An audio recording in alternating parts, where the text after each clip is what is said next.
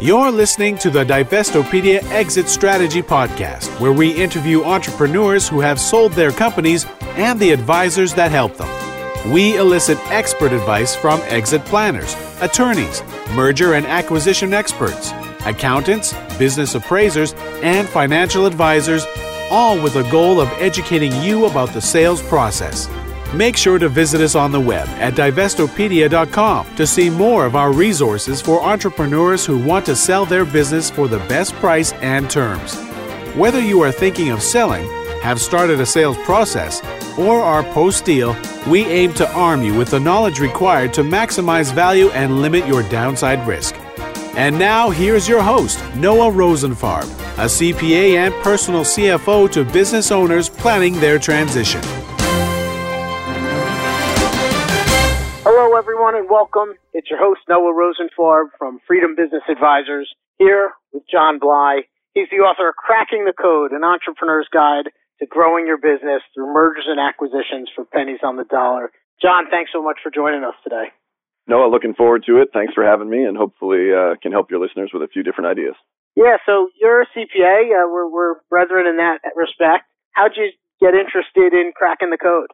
Yeah, good question. It, it really started about eleven years ago, just thinking about how uh, growing a professional service firm was a struggle organically, and so got really excited about growing it inorganically. And so now in the last eleven years have done eleven acquisitions on the C P A side and have done three as of last week on the fitness business side. So have two different core businesses and have done fourteen acquisitions in the last eleven years, and also have done a bunch of exits. We've sold four divisions of our company over that period. And so over that period, just getting really excited about helping entrepreneurs think about both buy side and sell side and adding value so that when they decide they want to get out, they have the right formula and the right buyout and the right structure. So that's really how I got passionate about it. So perhaps it might be unfair to call an addiction to acquisitions. You know, what keeps you in this process of continuing to buy companies instead of grow organically, or, or in addition to, I should say? Well, you know, it's funny. I haven't heard it called an addiction, but I have heard people call me a junkie. So I don't know. You know, I think the thing that excites me about acquiring as a strategy is it helps people grow faster, right? A lot of people are looking to grow and they look at, you know, hiring another salesperson, starting a new niche area, opening a new market, different city. You know, they look at those as the next strategies when really there's the studies out there on starting new businesses are eighty plus percent fail in five years, but ninety percent of all businesses purchased in the U S, according to banking studies, are still in business five years later. And those two dynamics are radically different. And so it's a way that entrepreneurs can grow their company faster with less risk, in my opinion. And at the same time, the benefits of a growing company for those people who have a company that's grown is it allows them to really focus on what they're really good at. Because as an entrepreneur, when you're a small company, you have to do ten or fifteen different things, of which you may only be passionate or good at three or four of those. And so when you're a small company, you have to do that. If you can accelerate it and get bigger faster rather than organically at five, ten, twenty percent a year, if you can get there faster and do just the stuff you really love. And what about pricing? You know, I know people, they say, well, it's just cheaper for me to build it. I'm not going to buy it. I've already got my infrastructure and everybody wants crazy prices. What do you have to say to them? You know, it's a great argument. I hear it all the time. I guess, you know, my argument to that is, okay, so if you're going to grow it organically, you're going to go hire a, let's say, one hundred thousand dollars salesperson just for easy math. And you're going to grow by hiring that next salesperson and you're going to invest one hundred thousand dollars in them in the first year. And, you know, if you're lucky, they might generate two hundred thousand in the first year, maybe they'll do really well and they'll generate three or four hundred thousand. What I would say is that with that same hundred thousand dollar investment, in my experience, you could purchase a business for between, it depends on the business, but you could purchase a business between seven hundred thousand and a million dollars. Now, if somebody bought a business doing, you know, that they paid seven hundred thousand for as the down payment and fi- and bank financing and that sort of thing, that one hundred thousand dollars instantly turns into between two hundred thousand and three hundred thousand dollars of cash flow the first year. So if you buy a business for seven hundred thousand dollars, they're generating likely two hundred thousand dollars of profit. And so, you know, if you're going to invest one hundred thousand dollars, that's not a bad return, never mind, you know, the future growth of it. So for me, it's it's a trade-off. It's an alternative growth strategy. So tell me how you get to the pennies on the dollar in the title of your book. Obviously, you're saying, I'm going to buy a seven hundred thousand dollars business. I'm only going to use one hundred thousand dollars of my cash. Where's the rest of the money coming from? Yep. In most deals that I've done or that I advise on, because I've advised on over three hundred transactions in the last eleven years, is if it's under five million dollars, the purchase price, a significant majority of the funding comes through the banks, through the Small Business Administration, the S B A lending arm of the federal government lends to through the banks, through commercial banks throughout the U S. And that is where a large chunk comes from. The S B A guarantees seventy-five percent of the debt, so the banks don't have nearly as much risk, which is why there's a lot of funding for acquisitions, but there's not much for startups. So a lot of it comes through that. If the deal's a little bit more risky, or maybe it's too owner-driven, meaning the owner was a really key person to the business, then there's probably some owner financing to it, but it's it's usually not a huge percentage, but you know, it could be five, ten, twenty-five percent, thirty percent, somewhere in there maximum, probably in the deals that I normally see under that five million range.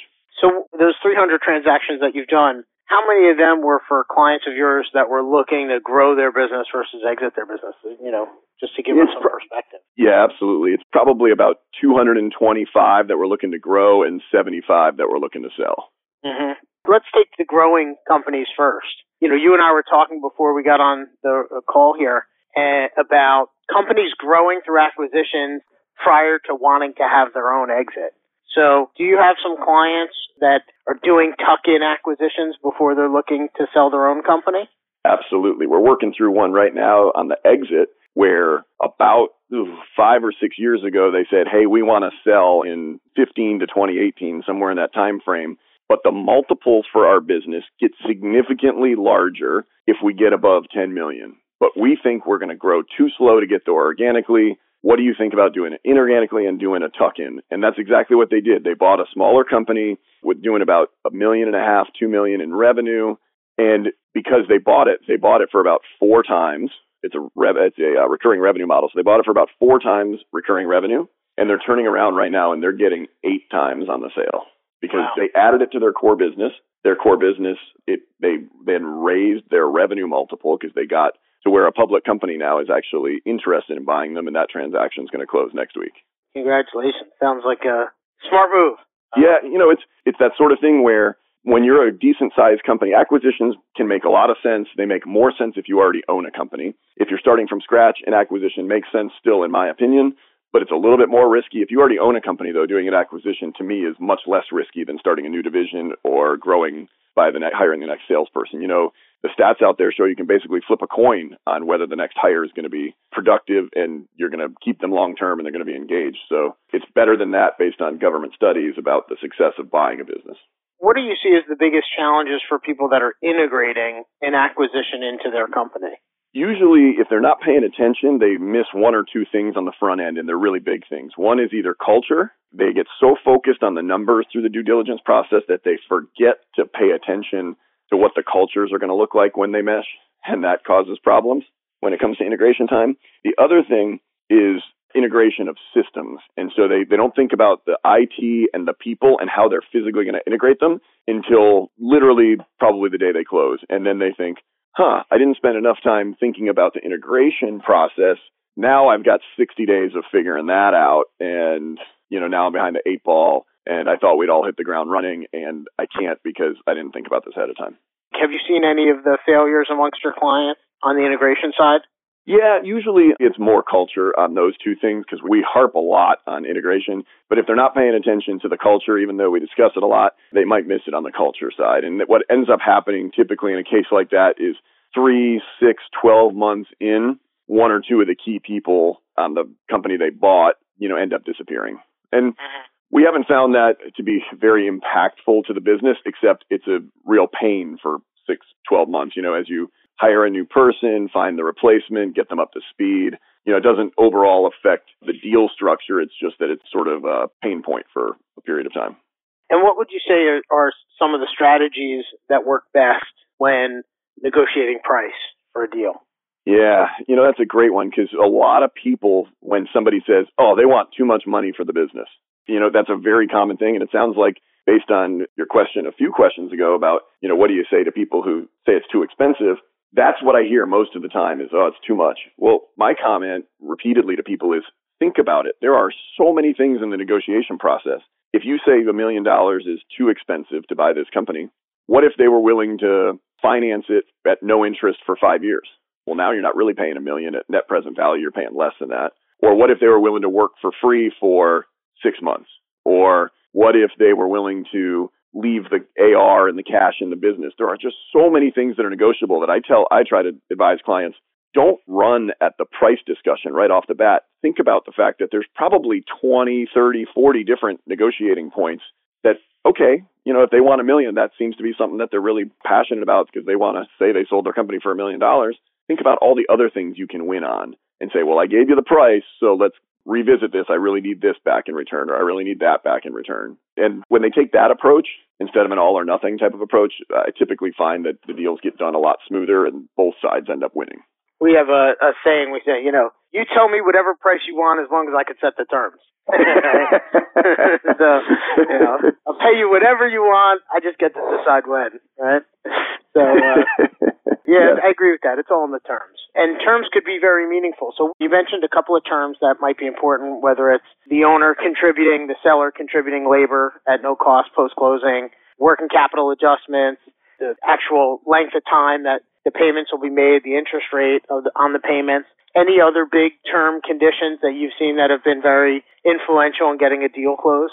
Yeah, you know, there's some others. Some are terms of non-competes and non-solicitations. There are extending those or shortening them, depending on which side you're representing and how the deal is structured. Another is, a lot of times, and you probably see this as well, in small businesses, many entrepreneurs decide to buy their own commercial real estate. And so they're occupied, their business runs out of a piece of property they own, and sometimes that goes in the transaction and sometimes it doesn't.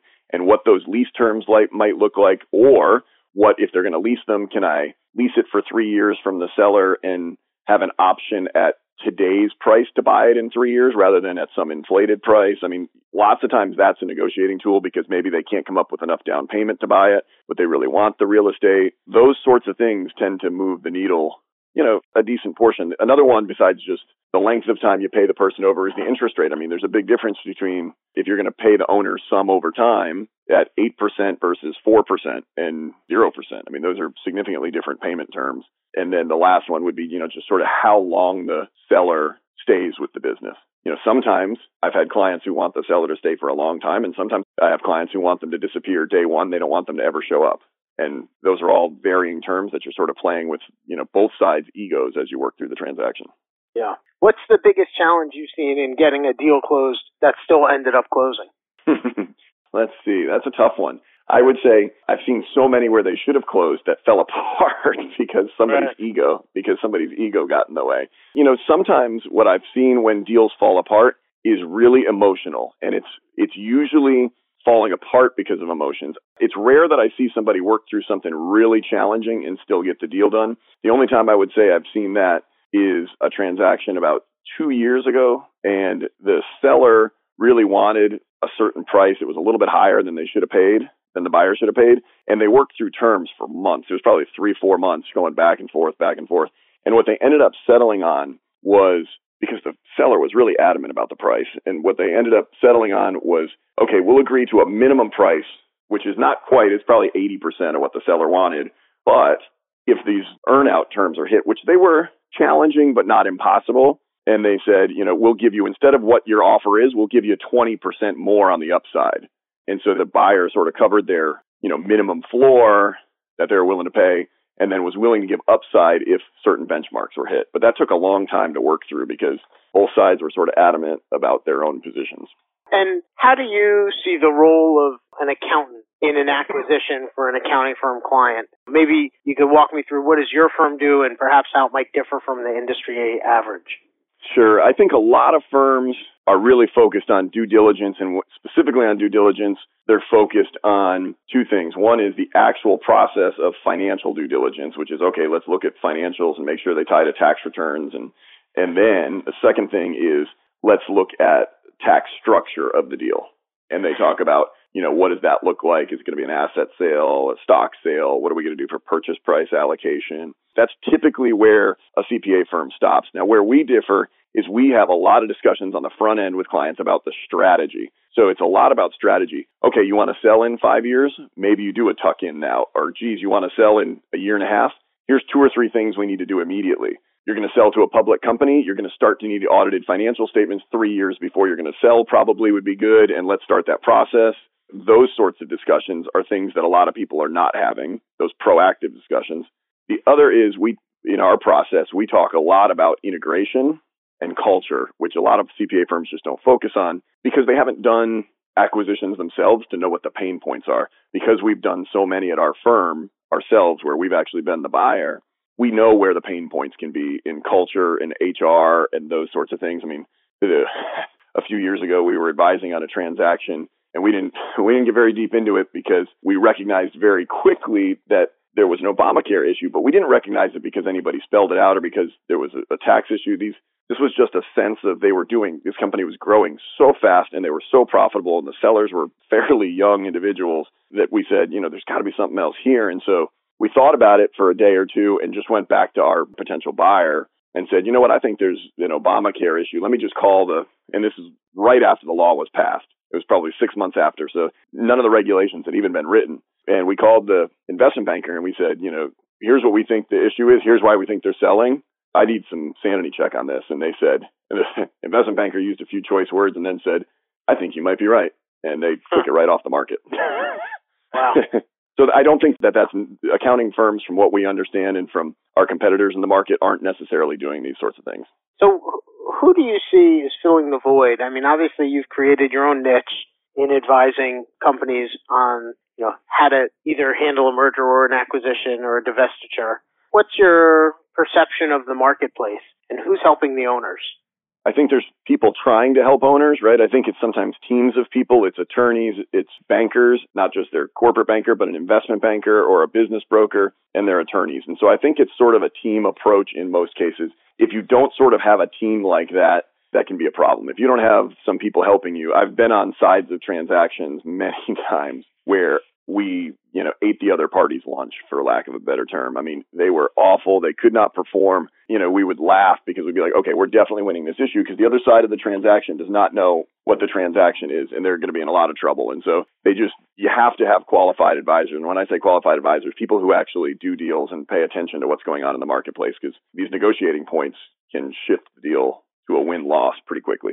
I agree. How have you seen things change over the course of the last few years? What would you say are the biggest things that you see evolving as you look at the M and A marketplace? The biggest thing is the baby boomers uh, aging out of every business, the availability of capital now compared to two thousand eight, nine, ten, and eleven, and combined with the price. The price right now is really hot. So all of that led to, and you may have had this in a previous podcast, but there was some stats that came out about six weeks ago that the first quarter of twenty fifteen had more M and A transaction than any quarter in the prior sixteen years. Wow. I didn't see and, that. And that is going to continue to heat up. And so that over the next, it's projected that between now and maybe the end of twenty eighteen, that it will be the hottest M and A market probably of all time. There's lots of stats that show that about sixty-three to seventy percent of all businesses that are privately held are owned by baby boomers. Yeah. And they're exiting, you know, the folks that were late baby boomers where they're significantly older now, well, they had to survive the recession of two thousand eight, nine, ten, eleven. So they delayed their exit, which sort of condensed this whole M and A process into a really short five-year cycle.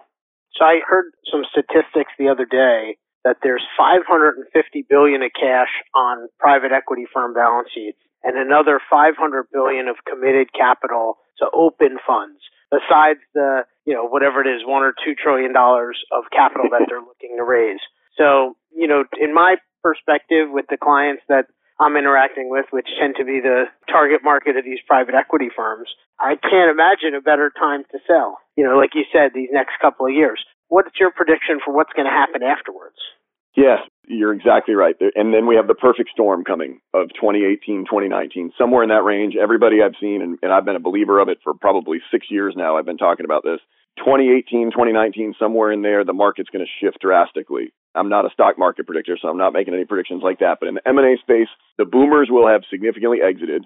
The capital you're describing will have been used, and now it's tied up typically for three, five, seven years as they grow the business before they sell it, because those types of investors are flipping them. Combine that with interest rates will have risen, right? We've been at historic lows now for seven years, and they're everybody projects they're going to rise significantly between now and then. And so the banks, you're not going to be able to get bank capital at the same low percentages, which drives down prices because you can't leverage it as much. And then there aren't going to be as many sellers because the baby boomers will have significantly exited and people will only be in two, three, four years of ownership. So they're not going to be selling.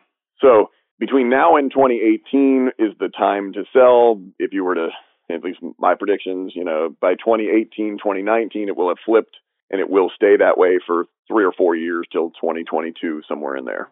Yeah, that's kind of my guess as well. And I think Rob Slee, I don't know that I've ever had Rob on the show, but Rob has a uh, a cyclical market kind of diagram going through the, you know, sixties, seventies, eighties, nineties, and first decade of the two thousands, showing when the markets were hot and when they were not. And, and we're just repeating the same cycle. So it's pretty interesting.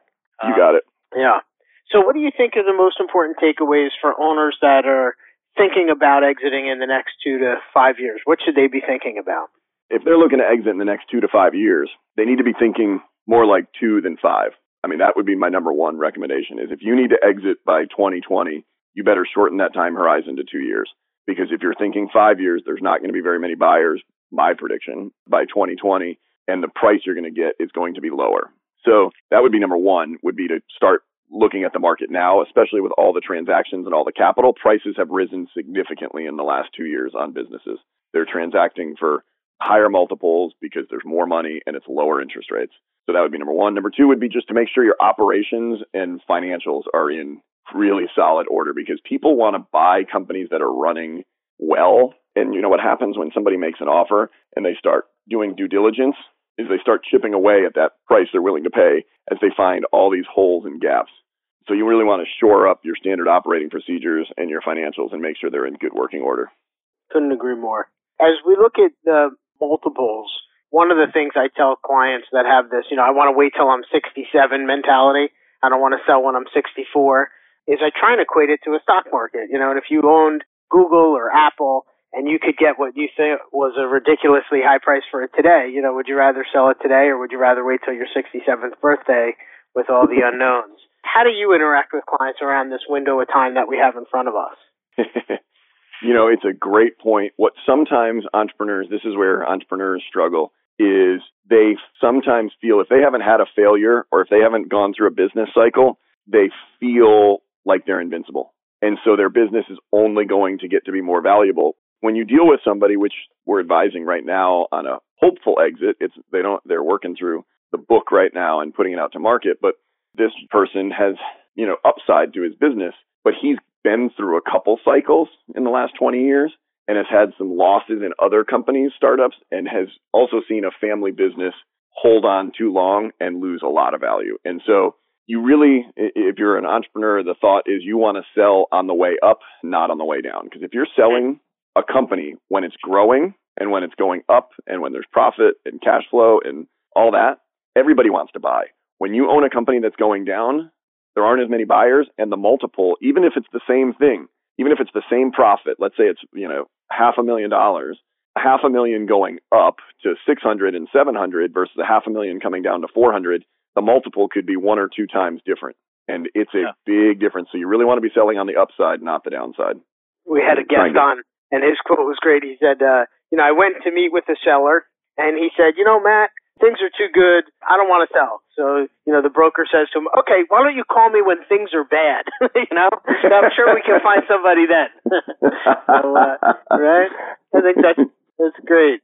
Sometimes the owner's perspective is they like reaping the benefits of all their hard work, especially coming out of that recession. And, you know, our clients are making money now and they're feeling good and they want to live in the moment and think it'll last forever. But we all know that it doesn't always last forever, right? So that's right. And what else would you have as advice for an owner that's thinking about doing an acquisition? How do you help coach them to be aggressive about either their search or being willing to pay what the high prices that people are looking for nowadays? Yeah. So one of the things on the search specifically is I tell people to realize that you're going to have to knock on a few doors sometimes before you find the right house that fits. And that means you're going to have to share information. If you're a member of a C E O type group, like the Entrepreneurs Organization or Vistage or Y P O or something like that, you get this concept, which is some sort of transparency and opening the door to show people, you know, your inside. And as a buyer, you have to be willing to do some of that, because the more transparent you are with the potential seller, the more they are going to open up the commode and share the good and the bad about their business. And so you, you really just have to have a very open and frank and sharing discussion both ways. And I find that that leads to more successful deals, because they know what the holes are and they're sharing it and they're willing to work through those holes, and they, they have a plan for fixing those holes before they acquire the business. Unfortunately, I haven't found a great way for my clients to get a pipeline of deals unless they're willing to write a check each month to someone to go search for them. How have you found sure. deals? How have your clients sourced deals? What are some of the tips and strategies you have there? Sure. This one I'm going to use myself as the case study, because, you know, eleven years ago, I started basically at the start with Google, and starting with searching for, if you're looking for a specific industry and you Google that industry, you will find that almost every industry has experts that sell those types of companies. So you can start with something passive like that. Then we started, you know, if you fast forward, and we found a couple deals that way. Then you fast forward twelve, eighteen, twenty-four months, and we started to get our own traction around this. We started to tell every banker we knew. We started to tell every attorney we knew. If you were not me, you'd tell every C P A you knew as well. You'd tell every financial advisor, anybody who those core people are that serve the entrepreneur business owner. You let them know that, hey, I'm looking to grow my business and I'm looking to do it through some acquisitions. You know, here's what, here's our strategy. If you happen to run across anybody, and more times than not, I will hear, you know, I know a guy who's sixty-five years old and I don't think he has any strategy for exit. I'll see it. I'll reach out to him. Because people like helping other people be successful. That's one of the weird phenomenons I've found over the last eleven years, is that people want to see other people be successful, even if there's nothing in it for them. And so sharing that idea, then we've also blogged about it. So if you Google, you know, C P A firm, merger and acquisition, terms like that, we always fall on page one. Now, we fall below the four or five that sell businesses in our industry, but we're on page one and we get leads that way because they read our blogs and they reach out to us.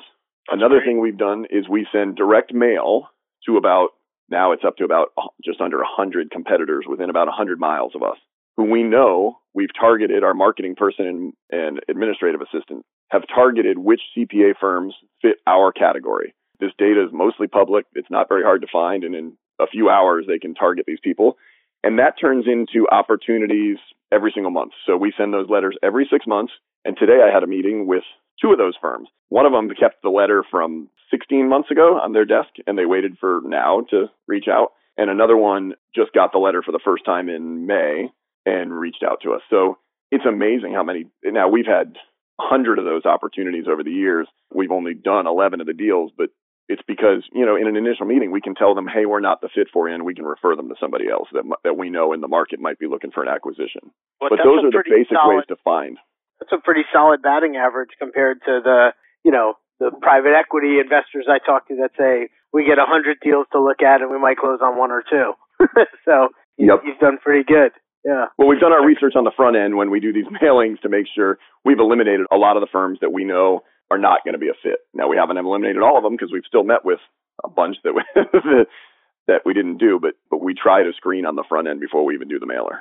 But yeah. The mailer, letting the attorney and the advisors and the bankers and the financial advisors, you know, sharing it even at industry conferences. We share at industry conferences that we're looking to continue to acquire. I mean, these things just have a life of their own, blogging. I mean, it's amazing the opportunities we get. We get a lot of inbound leads for C P A firms looking to be acquired.